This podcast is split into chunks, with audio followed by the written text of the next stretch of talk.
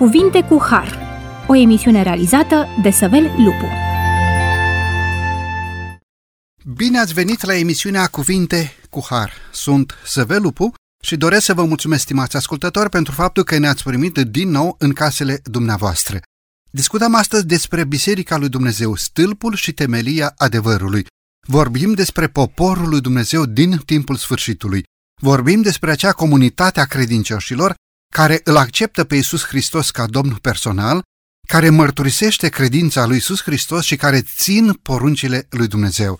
Această biserică aparține lui Hristos. Este lucrarea Domnului Hristos într-o lume care a uitat să se întoarcă cu fața spre Dumnezeu, ci se întoarce cu fața spre sine și îngăduiți-mi să spun, stimați ascultători, spre distrugere de sine.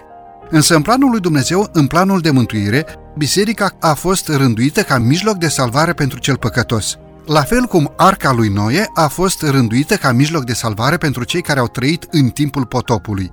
În timpurile Vechiului Testament, poporul lui Dumnezeu a fost nominalizat poporul Israel, care a fost chemat să alcătuiască Biserica lui Dumnezeu sau adunarea lui Dumnezeu din acea perioadă. În timpurile Noului Testament, Biserica lui Hristos a preluat acest rol, fiind chemată Biserica lui Dumnezeu în perioada de încheiere a istoriei acestui pământ. Dumnezeu a rânduit biserica, a organizat-o și a trimis-o să împlinească mandatul divin, și anume un loc de scăpare pentru toți cei care doresc să se închine înaintea lui Dumnezeu, un loc de adăpost pentru cei nevoie, pentru cei singuri și descurajați, dar în același timp un loc unde se predică cuvântul lui Dumnezeu și această predicare conduce sufletele spre Dumnezeu, spre mântuire.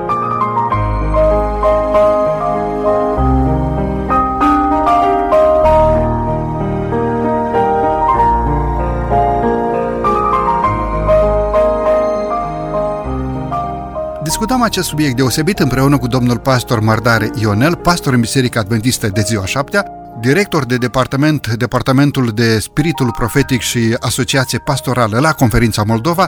Domnule pastor, bine ați revenit la microfonul emisiunii Cuvinte cu Har. Mulțumesc pentru invitație, mă bucur să fiu cu dumneavoastră. Salut cu această ocazie și pe această cale și pe radioascultătorii dumneavoastră. Domnule pastor, într-un anumit sens continuăm să discutăm despre Biserica lui Dumnezeu cum este descrisă în profeție, în Biblie, Biserica lui Dumnezeu sau Biserica profetică din timpul sfârșitului. De altfel, în perioada istorică în care trăim. Vă rog frumos! Fiecare credincios trebuie să știe că face parte din biserica adevărată, adică biserica pe care el o slujește, biserica în care este, Biserica care are un crez pe care el l-a acceptat să-l trăiască, este biserica care are identitate biblică, are act de naștere biblic. Așa că trebuie să trecem în revistă puțin uh, istoria bisericii nou testamentale. După ce Mântuitorul Iisus Hristos a înălțat apostolii și primii credincioși, care majoritatea erau iudei, au continuat să propovăduiască pe Iisus Hristos răstignit și înviat, să propovăduiască împărăția, să propovăduiască, dacă vreți, principiile împărăției, iar Duhul Sfânt, lucrând în inimile oamenilor, adăuga în fiecare zi pe credincioși în biserica aceasta. Biserica primară a fost o biserică puternică, în care apostolii au condus, o biserică care a pornit biruitoare, așa cum arată și imaginea calului alb din Apocalips, capitolul 4. Dar ce s-a întâmplat în decursul istoriei? Și aici aș dori să amintesc Apocalips, capitolul 12, când Ioan vorbește de femeia în alb, care este biserica curată, care are învățătura apostolilor cu luna de 12 stele pe cap și luna sub picioare care arăta spre învățătura Vechiului Testament pentru că întotdeauna Vechiul Testament a arătat spre Noul Testament. Și când vedem serviciile de la sanctuar, vedem de fapt pașii pe care trebuia să-i facă credinciosul când Isus Hristos a venit ca Domn și Mântuitor și să-L accepte ca și stăpân al vieții lor. Ori de-a lungul istoriei s-a întâmplat un lucru, că diavolul s-a folosit în mod direct sau indirect de anumite persoane, de anumite instituții, și așa cum spune Apocalips, capitolul 12, că balaurul, versetul 15, a aruncat din gura lui apă, ca un râu după femeia, după biserică. Și atunci când vorbim de gură, organul vorbirii, ea poate propaga și propovădui și e, prezenta erezii. Ce s-a întâmplat? Biserica creștină a prins aceste erezii, aceste tradiții. Și din alb, curat, credința curată, biblică a Mântuitorului Iisus Hristos și a apostolilor, biserica a devenit stacojie. Femeia îmbrăcată în stacojiu plină cu tradiții, iar potirul cu tot felul de spurcăciuni, care sunt o ofensă la adresa lui Dumnezeu, practici și obiceiuri de care Scriptura se scutură cu toată hotărâre. Ei, Dumnezeu nu a rămas în lipsă de credincioși adevărați. Și la sfârșitul istoriei acestui pământ, Cartea Apocalipsei vorbește despre un război pe care Balaurul nu-l mai face cu femeia, pentru că ea a apostaziat, creștinismul a apostaziat, ci îl face cu rămășița seminței ei, care păzesc poruncile lui Dumnezeu și țin mărturia lui Isus Hristos. Cu alte cuvinte, înțelegem că va apare o biserică care are act de naștere biblic, care apare pe linia profetică a timpului și care are niște caracteristici. Și împotriva acestei biserici, diavolul luptă. Și acum când apare? Și aici vreau să subliniez câteva lucruri. În primul rând, ea trebuie să apară la vremea sfârșitului. Când începe vremea sfârșitului? Și aici găsim ce spune eu el, capitolul 2, 28, în continuare, despre vremurile de necaz care se vor sfârși. Și Matei, capitolul 24, Mântuitorul vorbește despre îndată după acele zile de necaz, se referă la necazul și timpul de apostazie al evului mediu când cei doi martori, Vechiul Testament și Noul Testament, au prorocit cum? În sac, acoperiți, adică Biblia a fost închisă într-o limbă. Ceea ce însă este important este că apariția bisericii se leagă de promisiunea pe care martorul credincios a făcut-o bisericii Tiatira, că e perioada aceasta de 1260 de ani. Zice, îți voi da luceafărul de dimineață, 2.29, Apocalips 2.29. Deci începe să apară ce? Uh, uh, zorii reformațiunii. Dar de unde știm lucrul acesta, că este vremea sfârșitului? Pentru că Daniel vorbește. Du-te, Daniel, în partea ta de moștenire. El n-a înțeles timpul profetic perfect, a rămas uimit de ceea ce se întâmplă cu poporul lui Dumnezeu și cu Biserica Domnului și zice, la vre- aceste vremuri, aceste învățături și aceste lucruri sunt pentru vremea sfârșitului și cunoștința va crește. Ei, după terminarea evului mediu, da? 1798, care are loc captivitatea papei, încep societățile biblice să se dezvolte, anii 1840, încep oamenii să se preocupe de studiul profeției din Daniel 14, cele 2300 de seri și dimineți când se vor sfârși se va curăți Sfântul Locaș, ei interpretează că pământul va fi curățit, Domnul va veni cu judecata lui și începe o mare trezire religioasă. Așa, Apare în 1810 teologul britanic anglican John Brown, susține că țara sfântă va fi eliberată de mohamedanismul turc în 1844. În 1811 și 1826, teologul presbiterian William Davis din Carolina de Sud publică rezultatul studiilor sale ca sfârșit a papalității, restaurarea adevăratului cult creștin și începutul mileniului. Vor avea loc în anul 1147, spune el. În 1813, scoțianul William Cunningham prevede războiul de la Armagedon și judecata în 1843. Apoi, în 1820, scoțianul Mason prevede războiul, la fel în 1843. Și în Noua Anglie, în America, încă din anii 1830, William Miller începe să studieze profeția celor 2300 de seri și dimineți și ajunge la concluzia, deși în primii ani el n-a fixat un an, dar ajunge la concluzia, după ce poartă o discuție cu Samuel Snow, care pentru prima dată pune anul acesta 1843 în primăvară și apoi 1844 legându-se de om chipur de ziua ispășirii da, la evrei, 1844 se întâmplă ceva. Ei, în acest context, are loc consumarea celor trei semne cosmice la vremea sfârșitului. Cu tremurul de pământ, 1755, căderea de stele, da? Că, întunecimea de soare și de lună și predicarea iminentă a revenirii lui Hristos. Ei, în acest timp trebuie să apară ce? biserica trebuie să aibă o identitate. Bazat pe interpretarea profeției din Daniel 8, 14. Și apare Apocalips capitolul 10, unde spune, ia cărticica, mănânc-o, îți va fi cum? Dulce ca mierea, dar la urmă îți va amări pântecele. Și apoi, în versetul 11, încheie capitolul. Trebuie să prorocești din nou cu privire la cea. Neamuri, limbi și națiuni.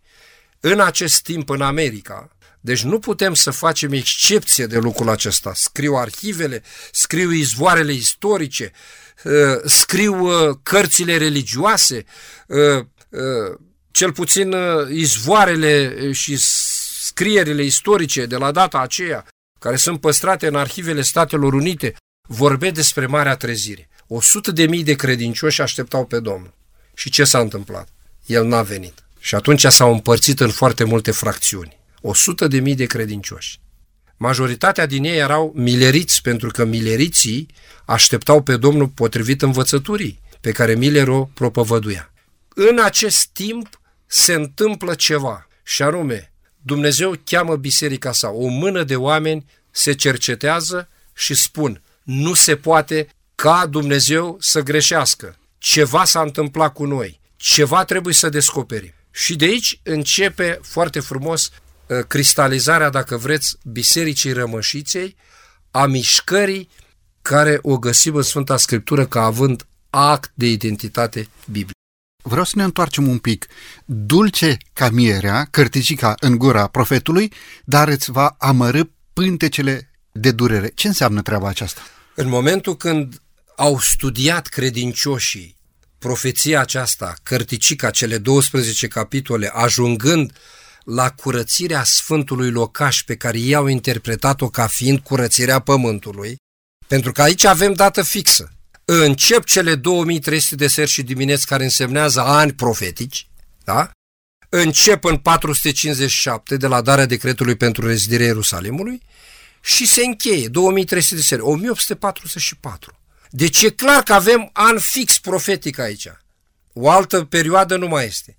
Și în acest timp se studiază profeția, care o cuprinde cartea lui Daniel, Cărticica, pentru că nu are multe capitole, are 12 capitole, și oamenii au ajuns la concluzia că Domnul vine. Expresia Sfântul Locaș curățit înseamnă judecarea pământului, curățirea de păcătoși, întemeierea împărăției. Și ei au așteptat pe Domnul potrivit acestei profeții și acestei interpretări de fapt ce se întâmplase. Au greșit natura evenimentului. Anul a fost bine calculat, dar zice, dulce vine Domnul, dulce ca mierea, Domnul n-a venit și unii din ei chiar au plâns toată noaptea și și-au dat seama că ceva nu este în regulă. Deci iată că pântecele lor le-a fost cum? Amărât. Din aceste rapoarte istorice, care corespund profeției din Noul Testament, profeției apocaliptice, învățăm un lucru, că Dumnezeu a rânduit evenimentele în așa fel încât să se nască acea mână de credincioși despre care vorbeați, să se cristalizeze un mic popor păzitor a poruncilor lui Dumnezeu, toate cele zece, inclusiv sabatul, și care are mărturia lui Iisus. De ce Biblia îl numește ca fiind popor al rămășiței? De ce al rămășiței? Dacă ar fi să mă refer și gramatical la termenul rămășiț, este un termen grecesc care înseamnă dintr-un val mai mare a rămas ce? O bucățică, un eșantion care poartă aceleași caracteristici ca și valul mare, adică ă, ca și biserica Domnului, biserica rămășiței păstrează ce? Păstrează aceste învățături curate care în timpul evului mediu și în decursul istoriei au fost lepădate și înlocuite cu datini și cu lucruri pe care oamenii le-au înălțat. Acum, ce vreau să, să spun? Vreau să spun că mișcarea aceasta, pe care o numim mișcarea adventă, pentru că mileriții așteptau, erau mileriți adventiști, adică adventist înseamnă așteptător. De ce așteptau pe Domnul? Toți aia 100 de mii de credincioși erau adventiști, așteptau pe cine? Pe Domnul, că a fost o mare trezire. Și Domnul n-a venit. Acum ce se întâmplă? O mână de credincioși au spus ceva se întâmplă. Au fost opt, care toată noaptea au plâns, au studiat și la un moment dat și-au dat seama că s-a greșit natura evenimentului. Citind epistola către evrei despre Isus Hristos ca mare preot în sanctuarul din ceruri, ei și-au dat seama că Domnul urmează ultima slujbă a mijlocirii lui și anume trebuie să îndreptățească poporul și să vadă cine este bun pentru cer și cine nu. Numită judecata preadvent. Și când spunem așa, chiar dacă termenul nu-l găsim în scriptură, dar e logic, ca mai întâi să intri în împărăție și să fii bun pentru împărăție, trebuie să fii examinat. Și e numai normal să existe o judecată și îmi place atât de mult că Cartea Apocalipsei în capitolul 14 vorbește despre am văzut un înger care zburea pe mijlocul cerului cu Evanghelie veșnică să o vestească locuitorilor pământului și zicea cu glas tare, temeți-vă de Dumnezeu și dați-i slavă căci a sosit ceasul Ceas. judecății lui. Noi suntem în timpul judecății când se hotărăsc destinii. Și acum mâna aceasta de credincioși care erau adventiști milerit au studiat și au dat seama că s-a greșit natura evenimentului. Și interesant, în acest timp trebuie să apară și profetul care conduce mișcarea rămășiței, Biserica Rămășiței, pentru că ea are poruncile, are o solie biblică, îl are pe Hristos în centru ei, dar are și darul profetic. Și iată că apare un vas ales pe care Dumnezeu l-a uh, chemat ca să conducă această mișcare, da? această biserică a rămășiței. Și aici vreau să fac următoarea sub. Unele biserici apar după schisme. Și dați-mi voi să vă spun că bisericile tradiționale, mari, Biserica Ortodoxă de Biserica Catolică, s-a despărțit în 1054, deși polii de putere erau despărțiți în jurul anului 800, răsăritul și occidentul, vestul, 1054. Altele apar în urma luptelor și războaielor teologice. Alte biserici apar în urma unor uh, interpretări pe care Scriptura o dă. Altele, de exemplu, au rămas acolo unde i-a lăsat unii oameni al lui Dumnezeu, cum este Biserica Luterană. Însă, singura mișcare care are act de naștere biblic, pe linie profetică, cu caracteristicile acestea, este mișcarea Advent. Ea apare ca urmare a împlinirii profeției din Sfânta Scriptură, în mod special din Cartea Apocalipsei. Venise timpul profetic în care Dumnezeu cheamă la existență un popor, la început o mână de oameni, care apoi s-a dezvoltat, care a crescut, popor care să mărturisească valabilitatea poruncilor lui Dumnezeu, dar în același timp să aibă duhul prorociei și să predice revenirea Domnului Hristos. Domnule pastor, mulțumesc tare mult! E momentul să avem aici o scurtă pauză muzicală, după care ne vom întoarce la microfonul emisiunii Cuvinte cu Har.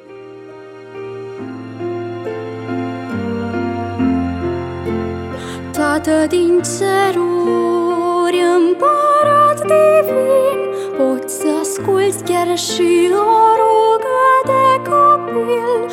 Chiar dacă cerul e așa de sus Eu simt că tu ești aproape și mă auzi Tată din ceruri, eu îmi amintesc Ce-a spus Iisus cu glasul său cel părintesc.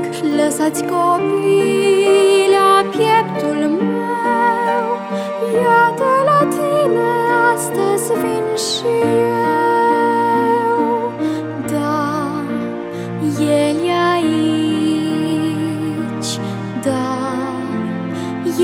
El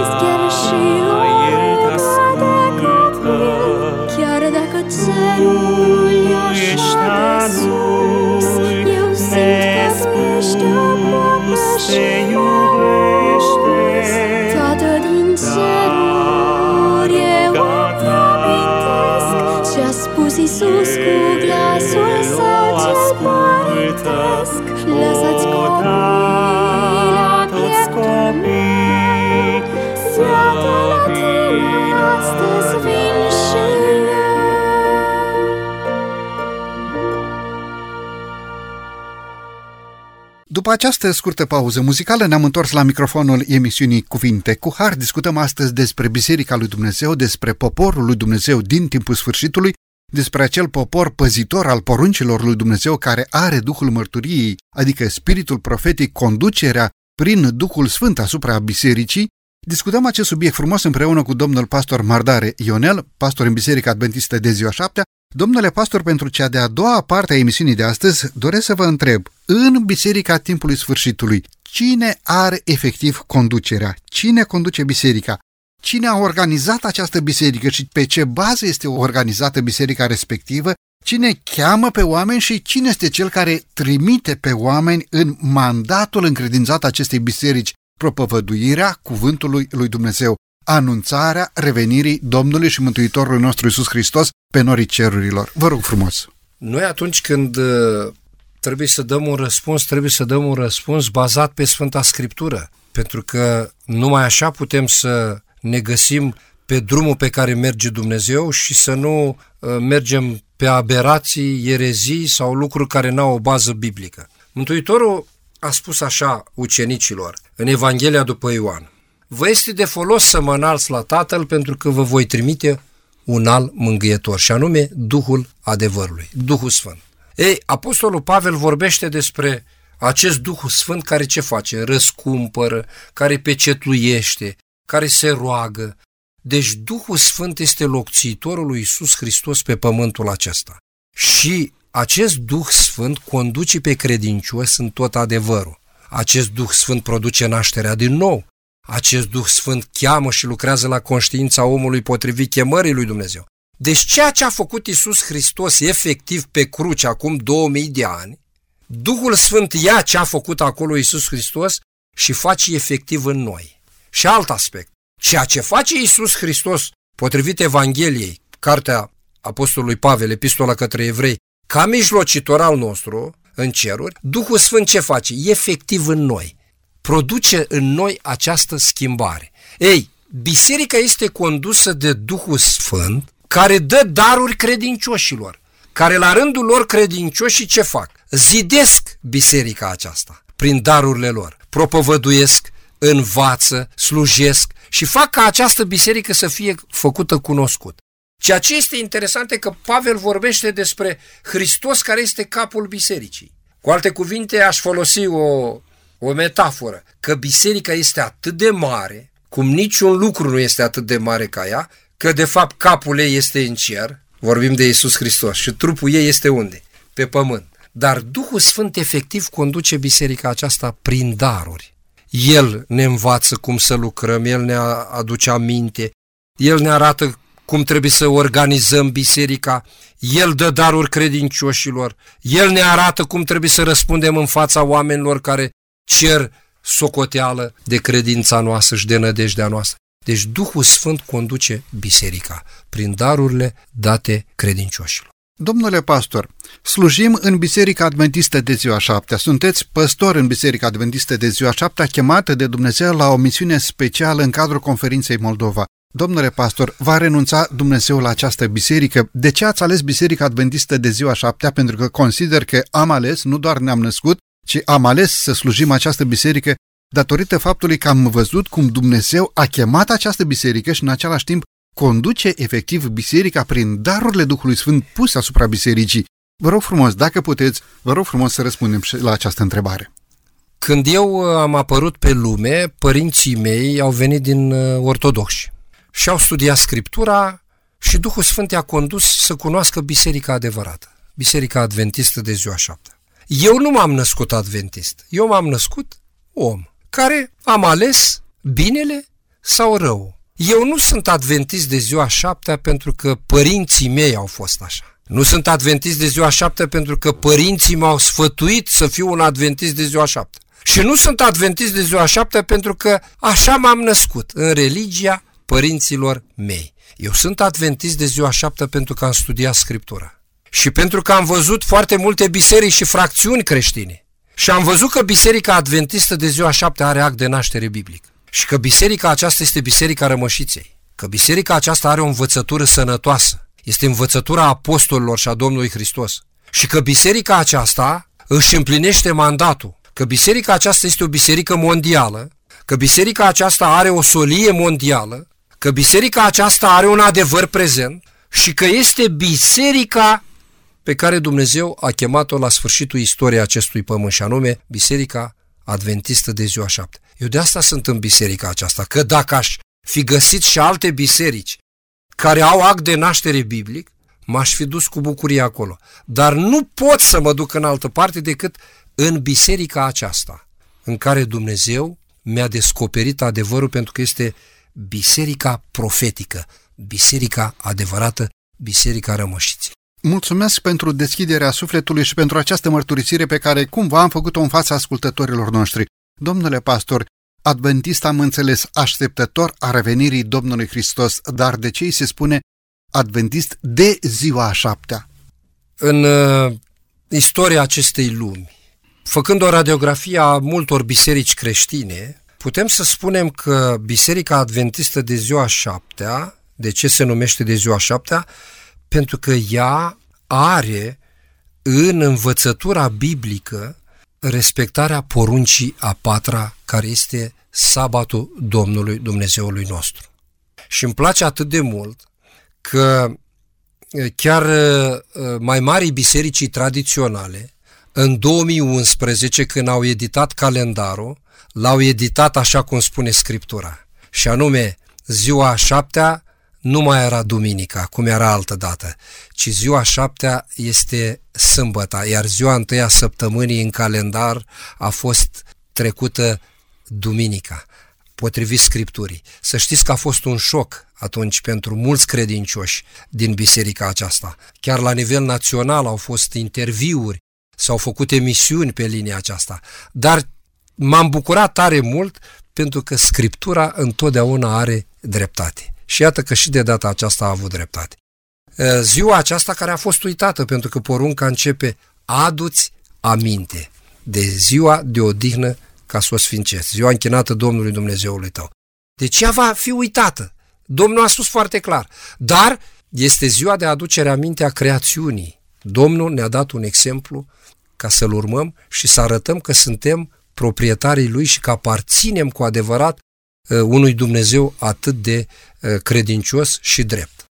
Referitor la Biserica Vechiului Testament, referitor la poporul Israel, textul din Esodul capitolul 13, versetul 21 ne spune foarte clar că Domnul mergea înaintea lor ziua într-un stâlp de nor ca să-i călăuzească pe drum, iar noaptea într-un stâlp de foc ca să ilumineze drumul, pentru ca să meargă și ziua și noaptea. Frumos acest proces al înaintării poporului lui Dumnezeu, Biserica Vechiului Testament către țara Canaanului, un drum parcurs sub străjuirea lui Dumnezeu în stâlp de nor și stâlp de foc noaptea, vorbindu-ne despre ocrotirea lui Dumnezeu pentru poporul Israel.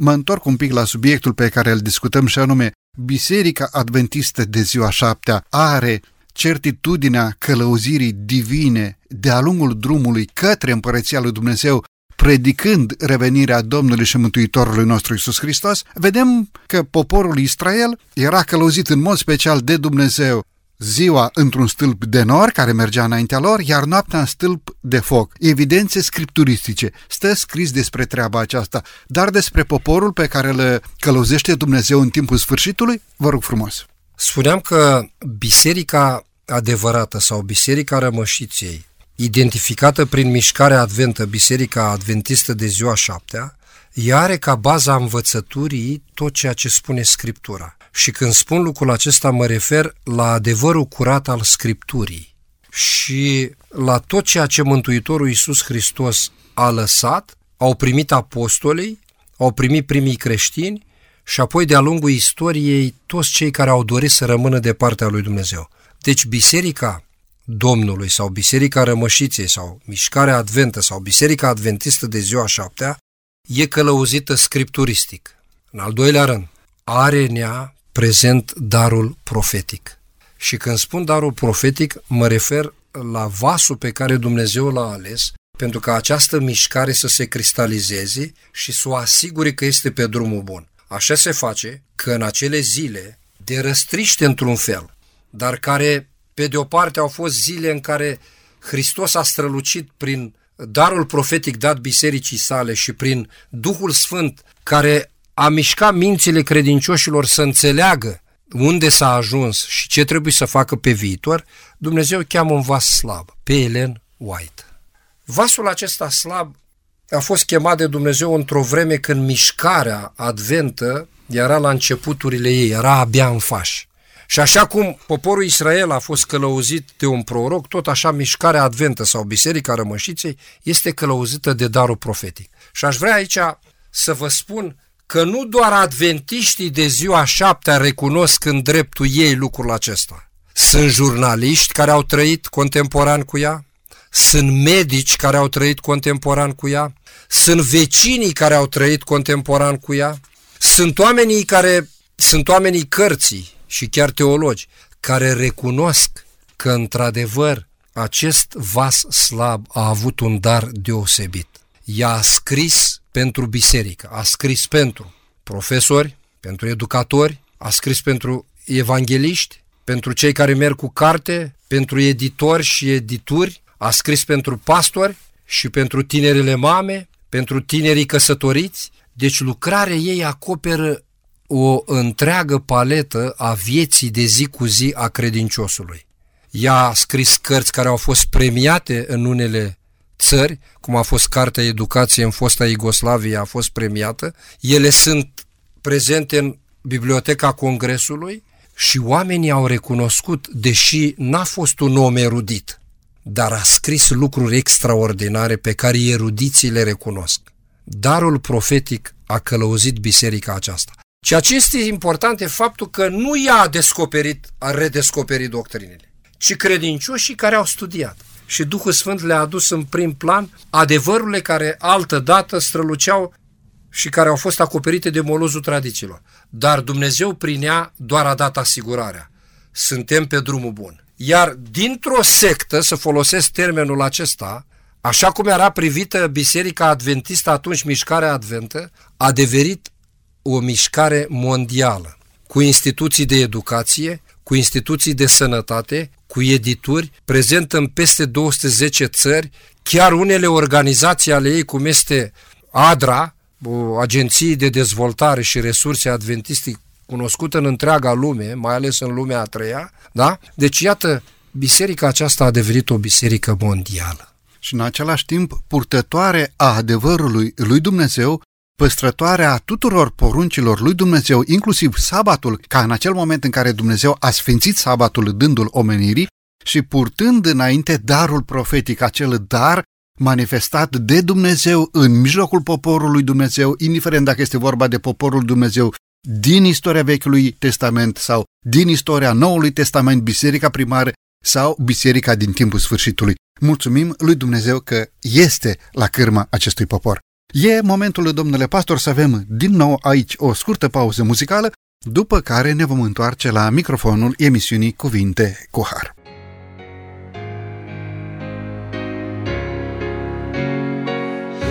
Spre zări albastre eu mă simt atras,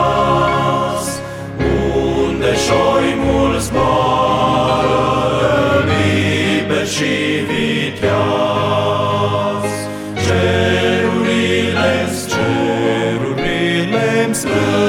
Îmi șopesc mereu, ceruri că mai sus de zări este Dumnezeu.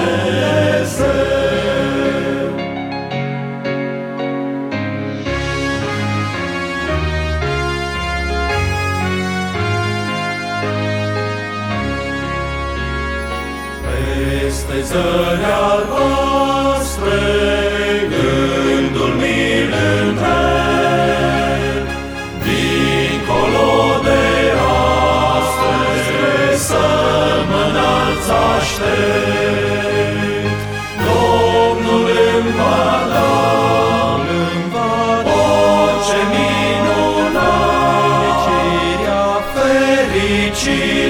sa în al său regat. Fericirea sa în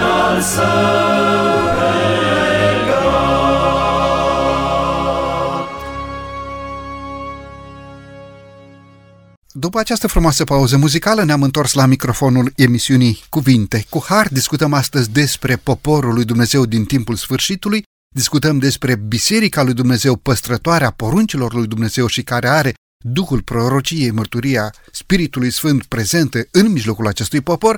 Domnule pastor, pentru cea de-a treia parte a emisiunii vreau să vă întreb de ce Dumnezeu a găsit de cuvință ca în mijlocul acestui popor păstrător a poruncilor lui Dumnezeu în timpul sfârșitului, să cheme la existență o organizație. De ce a fost nevoie de organizare și de organizație în mijlocul poporului păstrător al poruncilor lui Dumnezeu?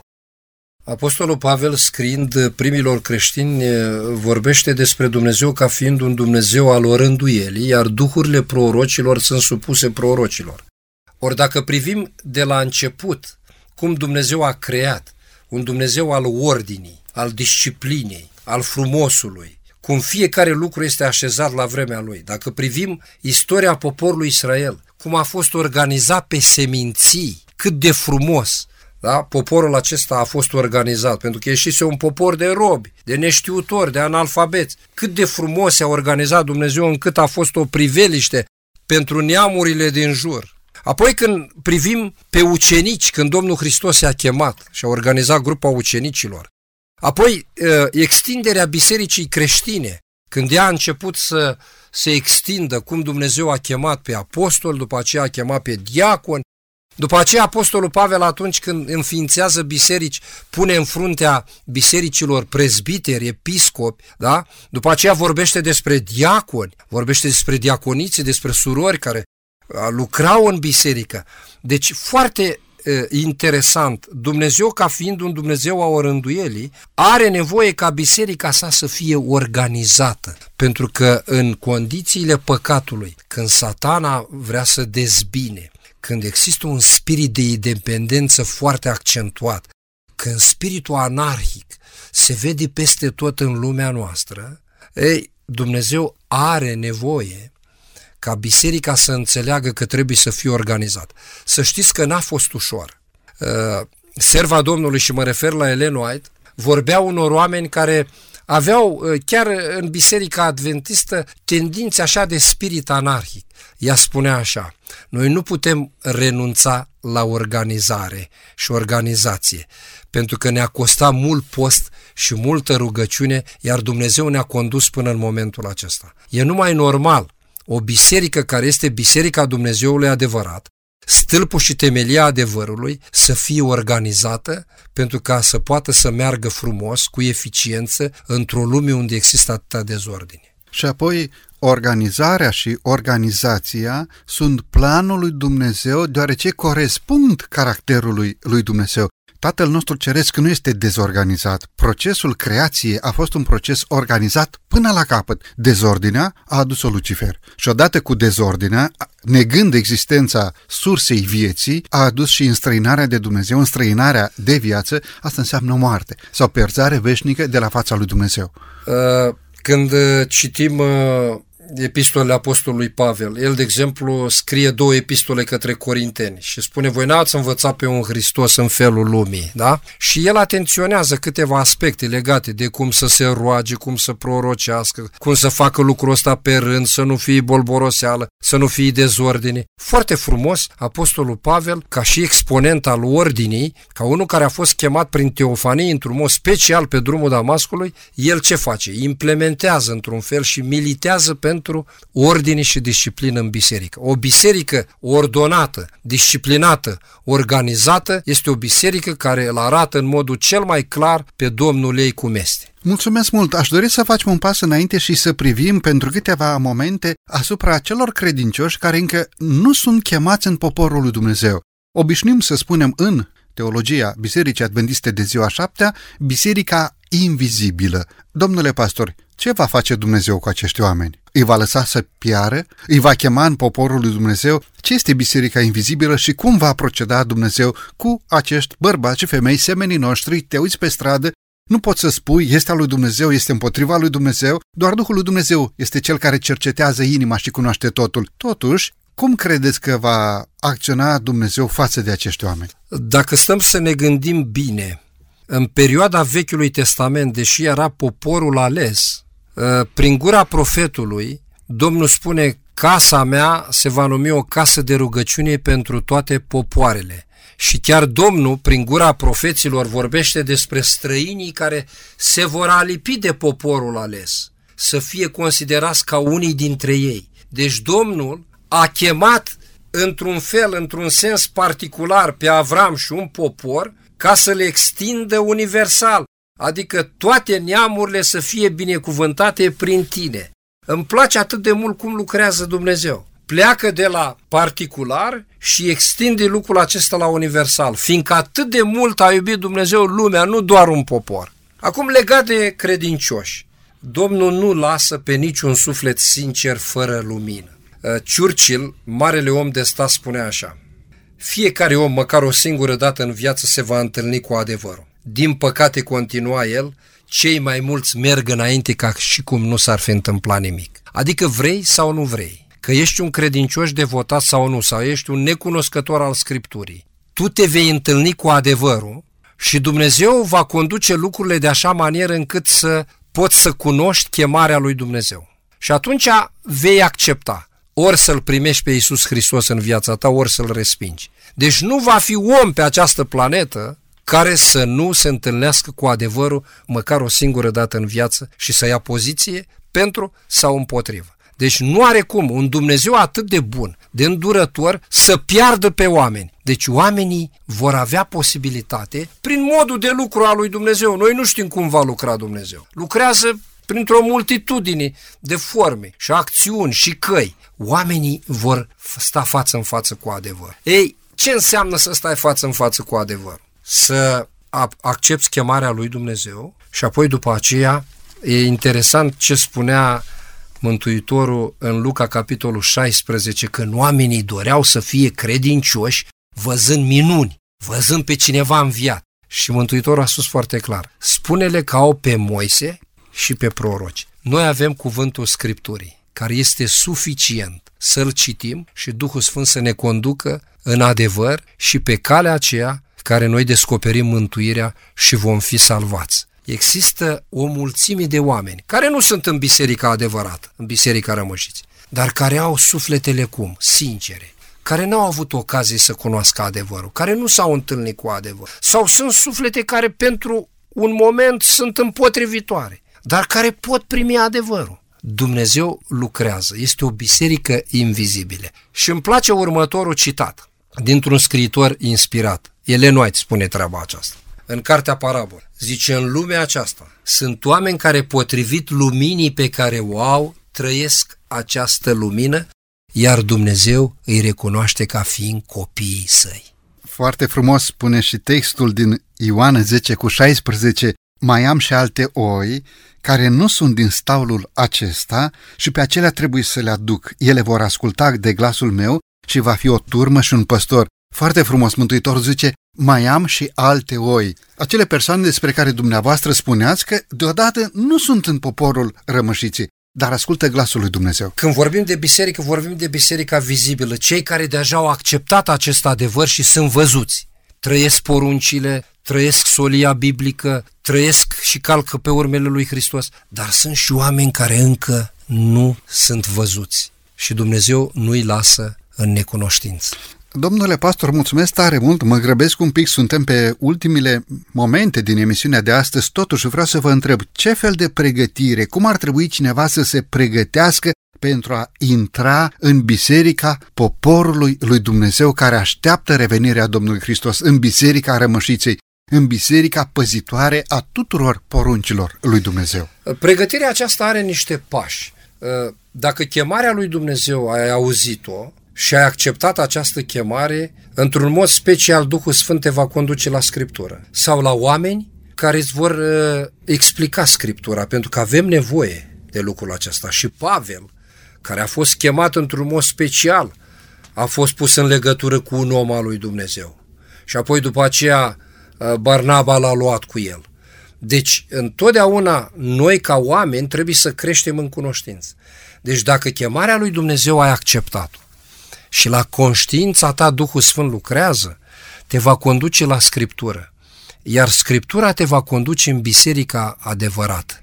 Iar în biserica adevărată aici vei întâlni oameni care te vor învăța, îți vor preda Scriptura, îți vor spune unele lucruri care sunt de neînțeles. De asta Mântuitorul spune, faceți ucenici și învățați-i să păzească tot ce v-am poruncit eu. Trebuie să existe o învățătură. Nu ai cum să trăiești un Iisus Hristos real dacă nu cunoști mai întâi învățătura despre El, credința Lui și adevărul despre Dumnezeu. Pentru că numai trăind un adevăr curat, poți avea o credință curată.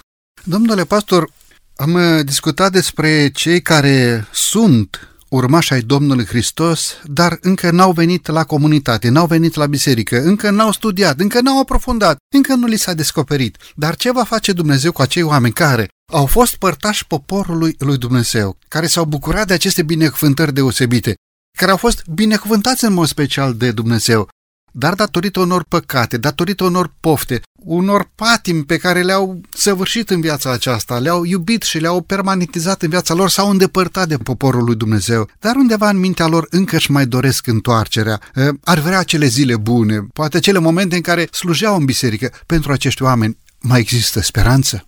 Noi avem un Dumnezeu atât de minunat, atât de binecuvântat, atât de credincios și atât de iubitor, încât ca suveran, el cunoaște fiecare aspect al inimii noastre și fiecare individ este scris în inima lui.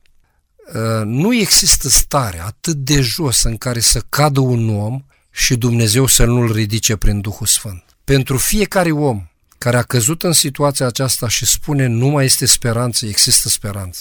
Dumnezeu îl cheamă, Dumnezeu îl ridică, numai El să vrea lucrul acesta. Pentru că primul pas pe care trebuie să-l facem noi este să-i ascultăm glasul și voința și să vrem lucrul ăsta. Iar celelalte lucruri, ceilalți pași, le face El pentru noi. De asta există speranță pentru orice suflet. De asta mucul care încă mai arde, zice, nu-l va stinge. Și trestea care încă este cum este, el nu o va frânge. Asta este Dumnezeul nostru. Așa că spun celor care poate sunt într-o situație descurajată, o situație în care dezamăgirea și-a pus amprenta asupra vieții lor, să nu dispere, să deschidă Scriptura, să plece genunchiul înaintea celui care este suveranul Universului și lui Dumnezeu îi pasă de cei care sunt în necaz și în durere. Mulțumim lui Dumnezeu pentru această dragoste infinită manifestată la Golgota pentru noi și pentru iertarea omului păcătos, dar în același timp manifestată în mod individual pentru fiecare dintre noi, chiar pentru acel om care a căzut sub puterea păcatului, care s-a îndepărtat de Dumnezeu, care nu-și mai dorește întoarcerea, cu cât mai mult acei oameni care undeva în inima lor și-ar dori întoarcerea spre poporul lui Dumnezeu. Încă Dumnezeu așteaptă și mulțumim lui Dumnezeu pentru acest lucru. Domnule pastor, un subiect bogat. Ar fi multe de discutat despre Biserica lui Dumnezeu. Trebuie să ne oprim aici și vreau să vă mulțumesc din toată inima pentru participarea dumneavoastră la emisiune. Și eu vă mulțumesc mult. Bunul Dumnezeu să binecuvinteze familia dumneavoastră și slujirea dumneavoastră în mijlocul acestui popor. Stimați ascultători, din toată inima doresc să vă mulțumesc și dumneavoastră pentru faptul că timp de 50 de minute ne-ați primit în casele dumneavoastră. Să vă binecuvinteze Bunul Dumnezeu pe fiecare dintre voi.